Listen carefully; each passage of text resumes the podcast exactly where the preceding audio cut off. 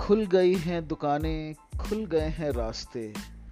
खुल गई है मंजिल, खुल गए स्कूल के ऑनलाइन बस्ते, पर नहीं खुला है लोगों का दिमाग।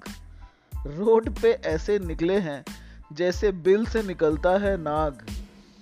भैया, इतना मत मचलो तराजू पे तोलते हुए मुर्गे की तरह।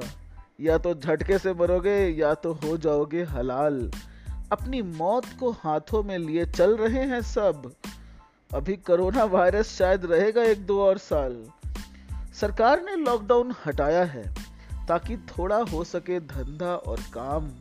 लेकिन इसका मतलब ये नहीं कि तुम लगा लो अपनी ज़िंदगी में चोट, इसका नहीं बना है कोई बाम। Thank you guys